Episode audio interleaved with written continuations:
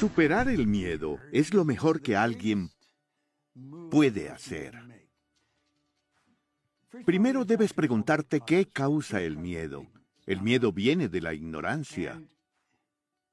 Si hacemos algo nuevo, si rompemos paradigmas, si cambiamos hábitos, exploramos un área nueva.